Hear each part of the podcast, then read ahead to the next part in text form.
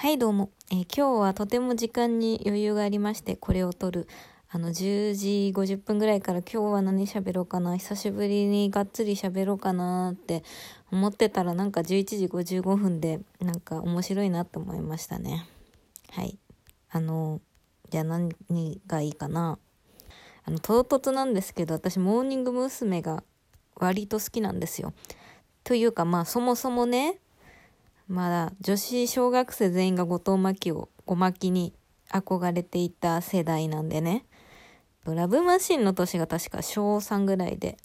マジであの、マジでとか言っちゃった。あの頃の小学生、女子小学生は多分全員モーニング娘。好きでしたよ。えー、なんで、まあそっからずっと、まあ、薄い感じではあるんですが、モーニング娘。好きで。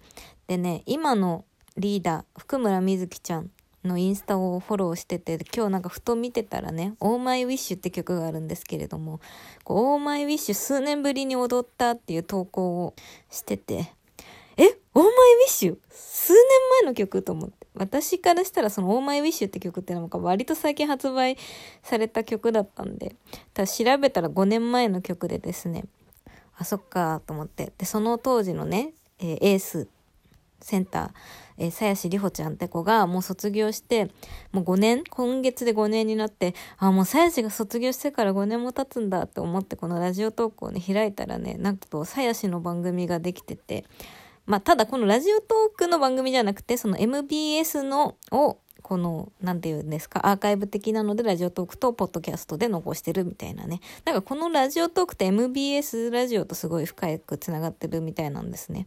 ってことはなんか大阪が本社とかなんですかね。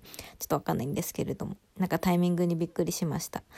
なんかそこからつなげてモーニング娘。の話とかしたかったんですけれどもね、それ考えすぎちゃってて、なかなか難しいですね。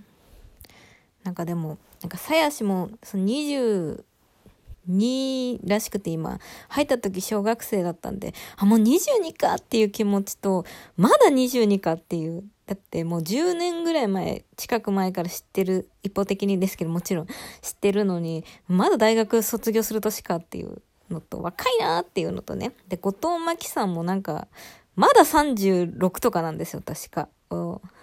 もう20年前ぐらいからその一方的に知ってんのに、まだ36と思って、すごいですね。なんかアイドルっていうのは。